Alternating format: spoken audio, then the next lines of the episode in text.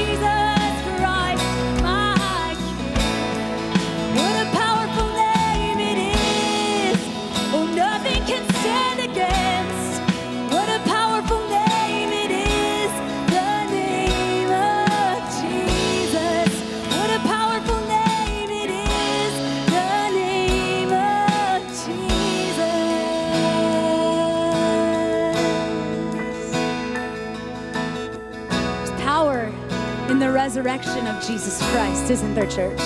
This is the hope by which we live our everyday life.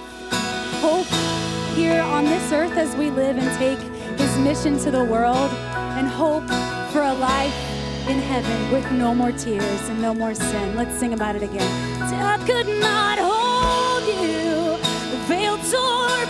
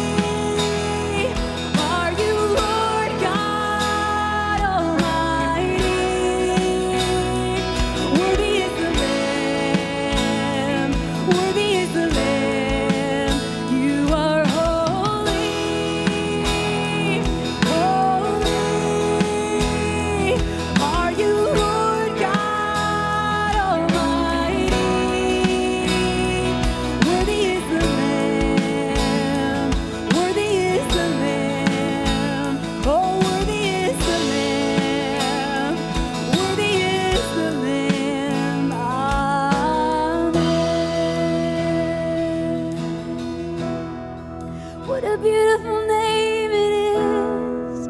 What a beautiful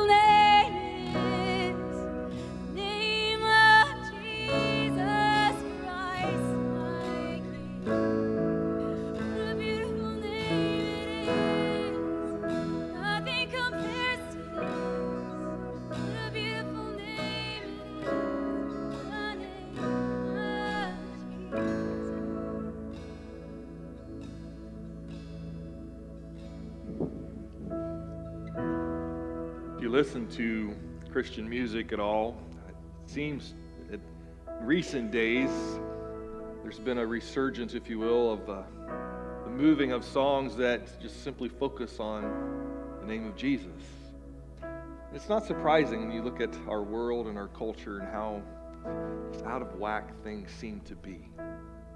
And when things just aren't understandable, when we can't explain them, when they just feel messy, we go back to the one thing that always makes sense.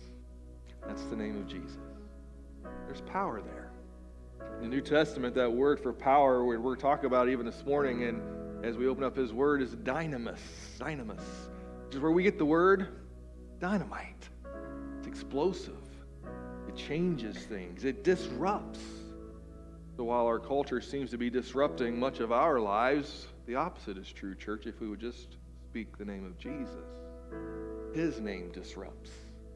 His name breaks apart that which seeks to destroy, creates more room for God and His grace to move in our lives and the lives of those around us. But today, as we go to prayer, we sing about His power. We cry out His name. We talk about how wonderful and beautiful that name is. Right, what it is you're facing or dealing with or carrying or whatever, what- whatever may await you in the week ahead, know that Jesus is there with you. He's already at work in advance of your steps. He's going to be there as you travel, and as you journey through life. And He's a name that we can always call on. He's never busy and will always answer. As we go to Him today in prayer, let's begin with His name. Let Him fill in the blanks with whatever it is we might be going through or carrying, needing, experiencing, wanting this morning. Father, we do come to you this morning and we cry out the name of your Son, Jesus. Knowing, Lord, that when we do, you hear us. Father, you, you're never distracted, you, you- you're never too busy. You hear us, you draw close to us. You're never far from us, Lord. It's, it's, it's us that tends to do the wandering. Lord, in the crying out, it's perhaps in our own way, this recognition of our need for you. Reminded of Peter, Lord, when he stepped out of the boat and walked across the water and his eyes were focused upon you, but then all of a sudden the storms got the best of him. The waves kind of distracted him, Lord, and he took his eyes off you. And he began to sink, and Lord, and all he had to do was to cry out your name.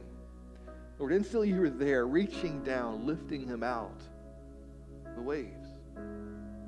I pray, Father, that when we cry out your name, we with, with confidence, with belief, would know that you are right there immediately, Lord, reaching down to lift us up. Father, I pray that we won't ask to be lifted up, to be saved from the storms for our own sake. Too often, God, we want you to come and to remove us from the mess. But we fail to realize that you want to walk with us through the mess, through the storms, through the hard times, not just so that we could become stronger, Lord, so that others could see you at work in our lives. Yours is truly a beautiful name we, Lord, have, are recipients of your grace. We, we are evidence, Lord, of the, your ability to still transform lives. And Lord, we just don't want to stay there. That should be a work, that should be a movement in our life that compels us to then introduce you to someone else. We put that someone else on our hearts today. Who do we know? Who do we work with? Who do we hang out with? Who are our neighbors, Father, that may not yet know you? What might their life look like, Father, if they would get introduced to the one we call Jesus? Lord, each one of us today undoubtedly is carrying something. We all have our stuff, our baggage, our wounds, our hurts, our loss, our grief, those sources of discouragement, those things, Lord, that Satan would use to pull us away. Today, God, we bring them to Jesus never too much for him. Others, Lord, come today with stories, with testimonies, with praises. God, this morning I pray you would add to those as you remind us that you're never caught off guard, you're never surprised, nothing ever occurs to you. Even now, Father, you're with us, you're working ahead of us. You know what the answers are that we're seeking. They may not be the answers we want. Father, I pray that you have proven yourself faithful time and time again, we would trust you wholeheartedly, knowing, Lord, that you know what's best for us. Lord, open up our hearts and our minds as we open up your word. Teach us something new. Father, be glorified, I pray, as we, your people, fill in the blanks by calling out the name of Jesus, trusting in you, giving you praise, and all that we say and do. Name we ask these things. Amen. We are glad you are with us today and excited about what God is doing in the life of our church. And this is a kind of a crazy season. Summer is just always so challenging in many ways.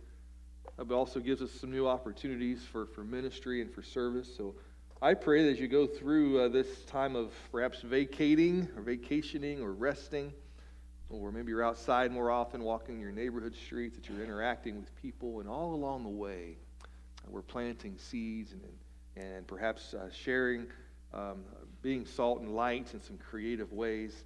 And I look forward to seeing what God is going to continue to do in and through us as we continue year two together. And we were finishing up today a series called Holy Smoke. And we, we, we did some um, um, grilling last night at our house, and they, they turned out all right. So I, my wife took care of that last night. She, she did pretty good, except for when she put the cheese on the burger. She's got a little burnt, but uh, everything else turned out good. It's all fun. So, but it, it's the season. I, I was outside. I smelled others in our neighborhood that were doing the same thing, and you can kind of see the signs of um, the people working outside and the holy smoke rising up into the air and well, of course, you know uh, from the Canadian wildfires, we got to experience a lot of smoke in the air this past week, and it was kind of a, a different phenomenon, not something we experience that often, thankfully. But uh, what was curious to me about it is if you looked, there was this, this haze across the entire horizon.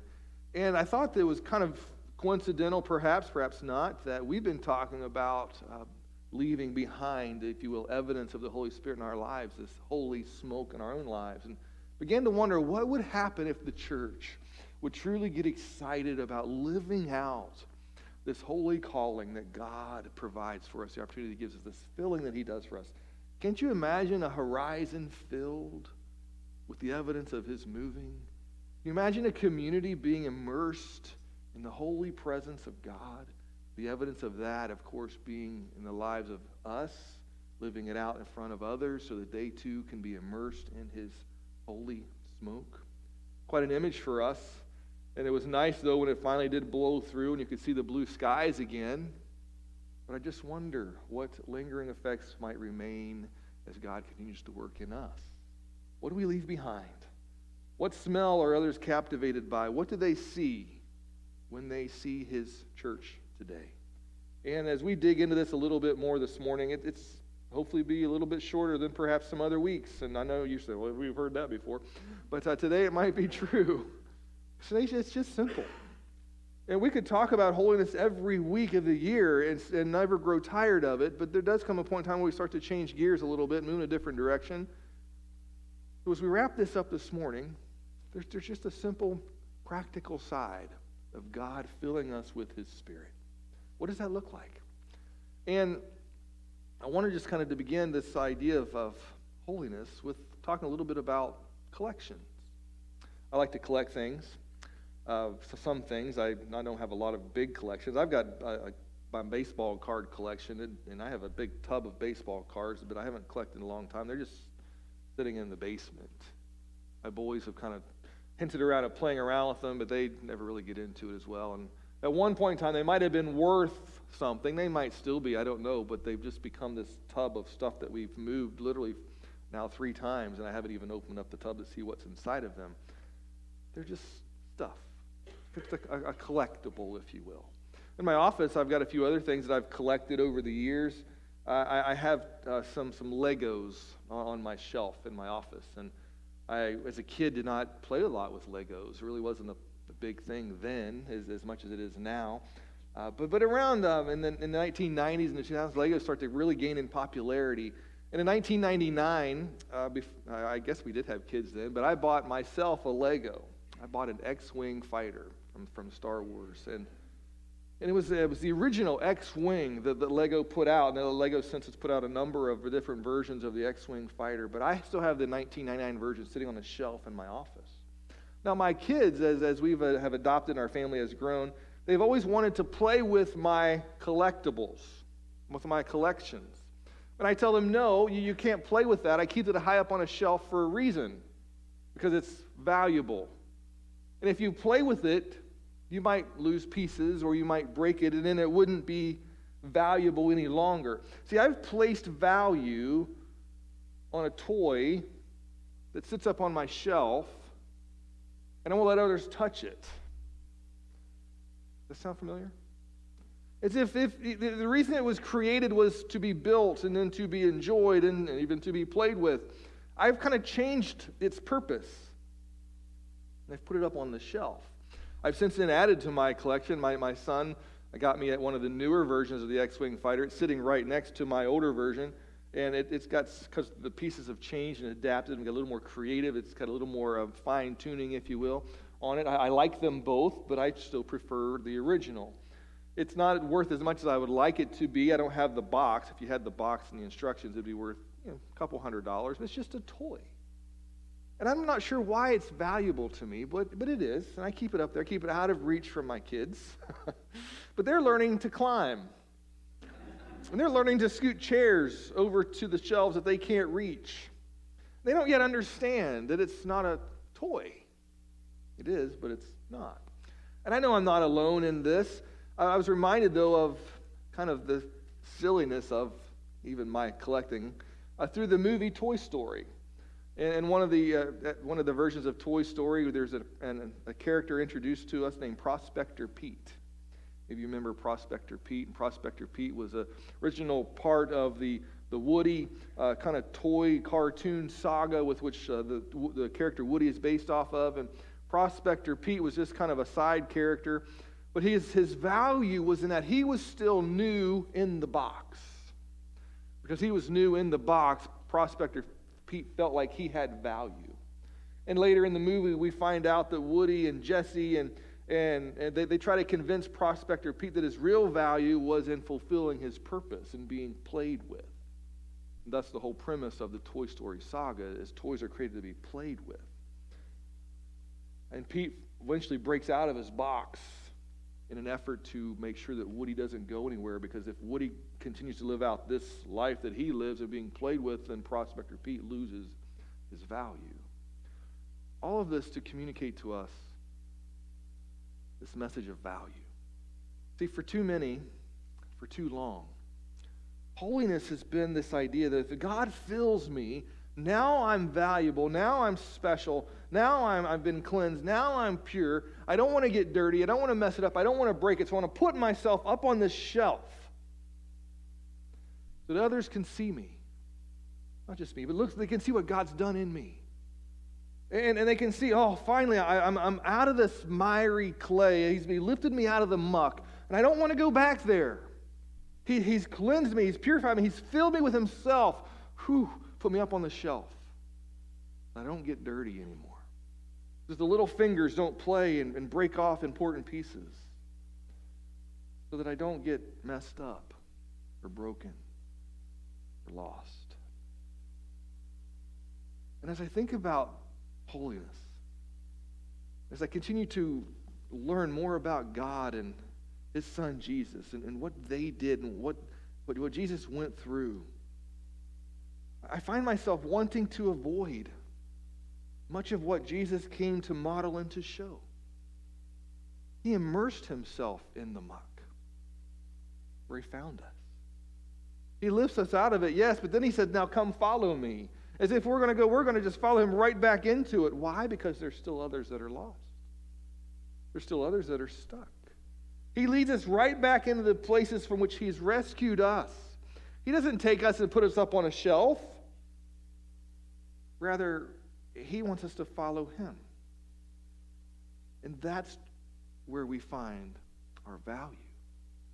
Our value in our, the eyes of our Creator is best seen when his creation is fulfilling its purpose. And we, church, can't fulfill our purpose sitting on a shelf.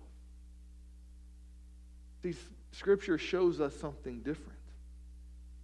Too often, we don't want to get broken or we don't want to get dirty again or we don't want to relive that, and that's understandable. But with God in our lives, with Jesus Christ through his grace and salvation, with the giving of the Holy Spirit, we enter back into these messy parts different letting someone else lead us, showing us a different way. And Jesus models that for us in the New Testament. Who better to describe for us the purpose of the Holy Spirit, this part of Trinity, than Jesus himself, the one who promised the gift? In Acts chapter 1, we read this very familiar passage. Uh, obviously, it comes after Jesus' resurrection in the Gospels. And, and we see Luke begin his, his book in Acts chapter 1 he's writing to a friend, Theophilus, and he says, In my former book, Theophilus, I wrote about all that Jesus began to do and teach. In his former book, the Gospel of Luke, he's writing about all the things that, that Jesus did and modeled and showed us. In verse 2, until that day he was taken up to heaven, after giving instructions through the Holy Spirit to the apostles he had chosen. After his suffering, he showed himself to these men and gave many convincing proofs that he was alive. He appeared to them over a period of 40 days and spoke about the kingdom of God. We see in verse 4 that the conversation changed slightly. And we see this beginning, this introduction to the book of Acts. And Jesus uh, Luke says, on one occasion while he was eating with them, he gave them this command Do not leave Jerusalem, but wait for the gift my Father promised, which you've heard me speak about. And so often we wait for the gift. And when the gift finally shows, we just, oh, we love this gift. It's so precious, it's so valuable. Let me take it and put it up on the shelf for others to see. But instead, that's not what Jesus has for us. They're there to wait for the gift that God promised them. And we read in verse 5 For John baptized with water, but in a few days you will be baptized with the Holy Spirit. Baptizo is the word we read here in Acts chapter 1. And we've talked about baptizo before. It's a Greek word that means to be immersed repeatedly back and forth, to be dipped, if you will. And we could talk about the, the inner workings of what this word implies. We'll get to that at some point. But it talks about this immersion, not just where you're coated on the inside, but to where the, you're just soaked through from the inside out. And Jesus tells his, his apostles, his believers, John baptized you with water. And that's important. That, that's a sign of God's grace in our lives. That's a sign that we've decided to follow after him. That's an important part in, in our faith journey. If you've not been baptized, we're going to be having be baptizing on July 29th. If you'd be interested in talking with us about that, we would love to have that conversation with you. But Jesus says in a few days, something different's going to happen to you that you've not yet experienced. Something that's going to change you. It's going to do something in your life that you've not yet uh, seen before. In a few days, you will be baptized with the Holy. They understood water baptism, but they'd not yet experienced spirit baptism. So they gathered around him. Of course, now they're curious. Kind of takes you back to the upper room when he was talking about his arrest and what was about to happen. And they had these curious questions and responses, and they murmured around each other, and they weren't sure what was about uh, to happen into these next few hours. Same thing happens here in Acts chapter 1. They gathered around him, they asked him, Lord, are you going at this time to restore the kingdom of Israel? Lord, is this the moment where everything gets back to the way that it should be? Is this the moment, God, where your kingdom finally takes over in the midst of this broken, messed up world? Oh, Lord, could it be so?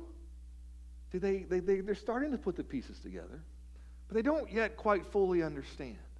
They're still trying to, to really grasp what it is that God is trying to do in and through them. And they're about to get a real crash course lesson on why we were given the Holy Spirit to begin with. They're getting closer, but there's still this misunderstanding. And Jesus in verse 8 clears it up for them. He clears it up for us even today. When he says, You will receive power when the Holy Spirit comes on you, and you will be my witnesses in Jerusalem and all Judea and Samaria and to the ends of the earth. You're going to be given power, Jesus says, to be my witnesses That this word uh, you're going to receive. Let's break this verse down. This is a really familiar verse where, we know it, we've heard it before. When you break it down, though, we start to see how deep and, and how not complex, but how broad and, and, and, and the breadth that's in here and all that Jesus is showing us in this one simple explanation. To receive. Uh, it's a, a, lambano. Lambano simply means to take, to catch. You're, you're going to take it with your hand, you're going to hold on to it in order to use it. Uh, the, the Greek word lambano doesn't just mean that you're going to just like getting a letter. Means you're going to get a letter and you're going to grab it and you're going to use it. So let's just put that into context right away. You will receive power. You're going to be given power and you're going to use it. If you don't use it, it stops being power in this context. I'm going to give you something that I expect you to use, not grab it and put it up on the shelf. Use it. Take hold of it. Own it. We see it 133 times in the New Testament, meaning to receive. 106 times we see it meaning to take. Three times it means to catch. But We're going to catch, take, receive it, and we're going to grab hold of it, and we're going to use it. What are we going to use? Dynamis power, explosive, altering, life changing. This is going to move people. Not, not, not ourselves. We're not going to move people, but the power we're going to receive is going to move people. When does this happen? When the Holy Spirit comes on you. The Holy Spirit, this is kind of a different word. Uh, they've, heard about the Spirit of God, but, but the idea of the Spirit of God being holy, it's not a new concept. But now we see the Holy Spirit, the Hagios, holy, highest order of holy. Hagios pneuma. Now, pneuma is probably a familiar word for some of you. Pneuma is this uh, Spirit of God. Uh, it, it's kind of this third person in the, in the Trinity, if you will, the Holy Spirit, this, this co equal with the Father and the Son. And, and it's referred to in a way that emphasizes the personality and the character of God. The Holy Spirit. And the way that it's used in the New Testament is always personal. It's never depersonalized. It's not just, just a spirit, it's always the Spirit, the Holy Spirit. So the Holy, very Spirit of God, which speaks to who God is, is an expression spiritually of God's character, is going to, it's going to come upon you. You're going to receive the, the, this very character describing essence of God, and it's going to become a part of you. Ooh, that should be kind of exciting. That should be like, ooh, I could do something with that. And Jesus says, yeah, that's the point. Too often we want to receive it. And I think we, we can be misguided and think, oh, this is valuable. This is precious. Uh, this is something I, I don't want to get it dirty. I, I don't want to break this. I don't want to mess it up. So I put it someplace high up on the shelf to keep the little fingers off of it so, so it's not played with and it's not messed up and it's not broken. But Jesus is telling his apostle in this moment, says, that's not why it's given. That's not the point. You're receiving this personal expression of God the Father, and he's, being, he's giving it to you for you to take hold of so that you can use it. Well, how do we use it? What do we do with it? What's its purpose? that we will become his witnesses. That we could give testimony to who he is, to what he's done. The word witness is in, in, in this verse, martus. Martus, of course, is where we get the word martyr. Wait a minute, Pastor. I, I, like the idea of being a witness. Now, martyr, though, that's, that's a little different level. So if you're not familiar with a martyr, a martyr is one who has lost their life because of their faith. You're going to be one who gives testimony to, in, in a legal sense. You're, you're going to be a witness. You're going to be one who gives record of God's goodness, not just on Facebook, but in face to face interactions with those who don't yet know Him. You're, you're going to give a record, you're, you're going to give an account, you're going to talk about what it is that God has done, even when it's difficult. Because we could talk about God even with, without the Holy Spirit. He's going to be sending us to places, though, that are uncomfortable, that are unattractive that just might break, that just might make things a little bit unclean. But if you dig a little bit deeper, the word witness, in a historical sense, can also be one who is a spectator of something, who has stood on the sidelines and watched. We are all witnesses. The question becomes are we witnesses with power? Are we witnesses that have put him up on the shelf? Are we witnesses that have grabbed hold of His Holy Spirit and use it for the purpose for which it was given? Make no mistake, you are a witness. You do give testimony. The question is, what story do we tell? The safe story? the story that God wants the world to hear? See, some of us get the first part right, but there's others that play the spectator. We sit on the shelf. Uh, we, we want to keep the holy safe because in its, in its purity is where we find its value. But in our definition of purity, we taint the very purpose for which it was given. And if it's not fulfilling its purpose, then is it really holy? Questions we should be asking ourselves. Because God, I believe, is calling on His church to get off the shelf, to immerse to engage and to get involved with our culture who needs him. My wife and I, through just different circumstances this week, our daughter's clumsiness, she cut her hand and ended up going to the, had to go to the hospital have surgery for her hand. And we were in a waiting area next to another patient. And I'm getting all the details of that today, but just to hear this young person crying out how broken this person was the things that they were dealing with, uh, the, the confusion with which they were experiencing. Heartbreaking. It's easy for us to sit up on the shelf and say, oh, if they would just get up to where I'm at, they would understand. They would understand how wrong they are. Church, I believe God wants us to quit calling them to come up to us and wants us to get down and go to them. It's easier up here. I don't have to get my feet dirty, get my hands dirty. I've got it all figured out up here. I'm valued. I'm holy. But I'm not fulfilling God's purpose. And we've got to climb down off that shelf. We've got to be willing to immerse ourselves in the muck That's where God is needed. I'm thankful that I have a God who continues to show me where I'm not getting it right and compels me to want to do better. Even if it's through a toy, there's still work I need to do in fulfilling the purpose He has for me. You go back to our roots in the Church of the Nazarene, it is off the shelf holiness. Phineas Bresee uh, was leading what's called the Peniel Mission in Los Angeles.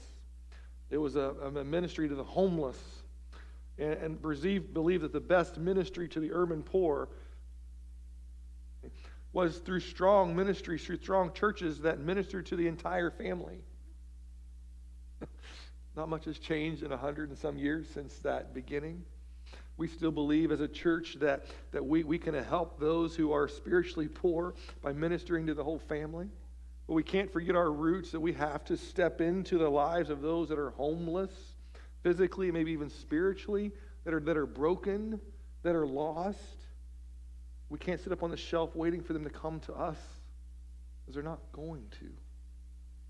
They can't get there. Jesus went to them, and we're to called, we are called to follow. When we sit up on the shelf, we send a message. But it's not the message that we were given the Holy Spirit to share. The Spirit compels us to get down, to take hope to the hopeless. I was watching a TV show this week. It was a sci fi TV show, and you may not be into science fiction, but it deals with this family who's dealing with all kinds of uh, obstacles and hurdles to, to get to this promised land of sorts. And as they get near the end of the, of the TV show, they, they face another obstacle, and one of the main characters says, I just, I'm so tired of these battles. It's just so, what, it's so hopeless. What is the point? One of the other characters grabs him by the shoulders and looks him in the eye and says, Hope is the point. Church, hope is the point for us today. We were once hopeless until someone introduced us to Jesus. Hope is the point. Hope is what compels us to get off the shelf because hope is still the point. We live in a world today whose only hope can be found in Jesus Christ. But we're sending signals. Remember that you watched the old westerns. Remember the smoke signals that you would see in the old westerns. Those signals communicated a message. We see smoke signals all throughout God's Word. Pastor Diane Leclerc is one of a, a Nazarene theologian, talks about how in the Old Testament holiness is a dominant theme. You wonder, well, how could it be a dominant theme if the Holy Spirit's not given until the New Testament? But we see this call to holiness throughout the Old Testament. The Hebrew word for holy or holiness occurs over 800 times in the Old Testament. 152 times Leviticus, 100 times in the book of Exodus, 200 times throughout the prophets, 65 times in the Psalms. God calls us to holiness and continues this throughout the New Testament where we find fulfillment and its purpose. The smoke skilled, smoke skilled, smoke filled sky that we were immersed in this week to challenge us to leave behind a similar haze that others could follow a trail, could, could see the signals, could be drawn to the one who could offer them hope. Same hope that we've received. In 2 Corinthians chapter 2, verses 14 through 16, Paul writes this But thanks be to God, who always leads us as captives in Christ's triumphal procession, and uses us to spread the aroma of the knowledge of Him everywhere.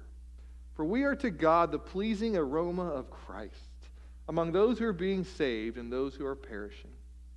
The one, we are an aroma that brings death to another an aroma that brings life. Who is equal to such a task? Paul is telling us that we smell. some smell good, some not so good. Some you might smell good because you have the aroma of Christ, but that aroma, even to others, may smell good, may smell not so good. The reality is, we all smell. Some of you stinketh. just kidding, just kidding. We're the pleasing aroma Christ. You ever been in a restaurant and you just you could just smell it and you just, oh, this is really going to be good.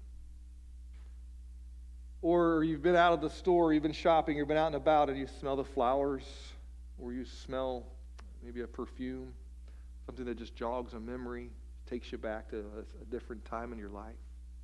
Or maybe you've been out and you can smell something burning. You drive in West Virginia, there's a lot of steep hills, and you can often smell the bur- burning brakes of trucks. It makes you want to get out of their way very quickly. See, smells communicate to us that they either attract us or they repel us. We are called, as we are captured by Christ, to be used by Him to spread the aroma of the knowledge of Him. People still have to choose, but we then are, as His witnesses, are letting others know about Him. We create curiosity, we uh, compel others to ask questions, and then we get to share the story of a God who loved us enough who give us part of himself to dwell within us. We are to God the pleasing aroma of Christ. What do the people smell when they're around us? Have a lot of fun with that, couldn't we? Do we attract others to Jesus? Do we push them away? We say, oh, if you just climb up here and see life from my shelf, then you would understand. Or do we immerse ourselves in the stink? Afraid that maybe the world might overcome that which God has put in me. I get that. But I also know it's not true. See, Jesus has already won the battle. And when we figure that part out, we live life from this position of victory. Not from this position as if the fight's still ongoing. It's already been won. And I know which smell is going to rise to the top. I know which smoke signals are, are going to communicate truth. The question becomes Am I going to use what God has given me? To become part of others coming to know who He is. That's what holiness is all about. It's about being witnesses, it's about drawing others to Him.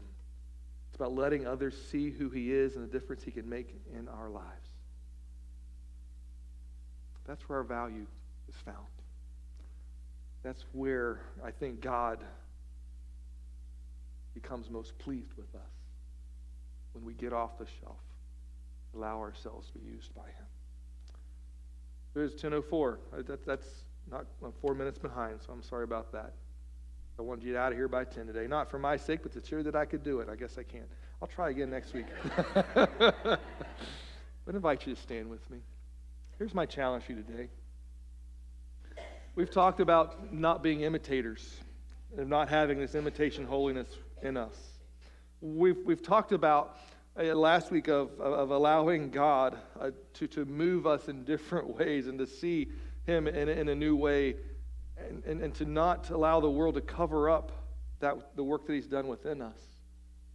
Now I simply want us to, to let Him put us to good use, to fulfill the purpose that He has for us. So we're going to pray, and I'm going to send you out. You are a sent people. Jesus says we are to be His witnesses through Jerusalem, Judea, and all of Samaria. Samaria, by the way, represents a place that they didn't want to go. He's going to send us to places we may not want to go. You are a sent people. Get off the shelf. Your value is in fulfilling the purpose for which God has given himself to fill us. That should encourage, maybe excite, motivate us to live out holiness as he intended. Father, I pray for your people today. There comes a time, Lord, where we study and we learn and we, we dig a little bit into your word, and that's an important part of our growing, part of our development. The Lord, equally important is in taking what it is that we've learned and putting it into practice, living it out. Lord, I am fully confident that for those that are willing, you would use them even today to be witnesses, to share with those who don't yet know you, to be a pleasing aroma. So that's my challenge this morning for us, for each one of us. We are a sent people. May we never forget that. The best work you do, Lord, is not inside these four walls, but is outside in the world who desperately needs you. So, God, move among us, move in us, move us. May we recognize, God, our value is not found in sitting up on a shelf, but rather, Lord, showing others the difference you've made in our lives. Do it today, God, I pray. Be honored and glorified through your people. May we leave behind a trail of holy smoke, evidence of your goodness and of your grace and of your working still in the lives of your people.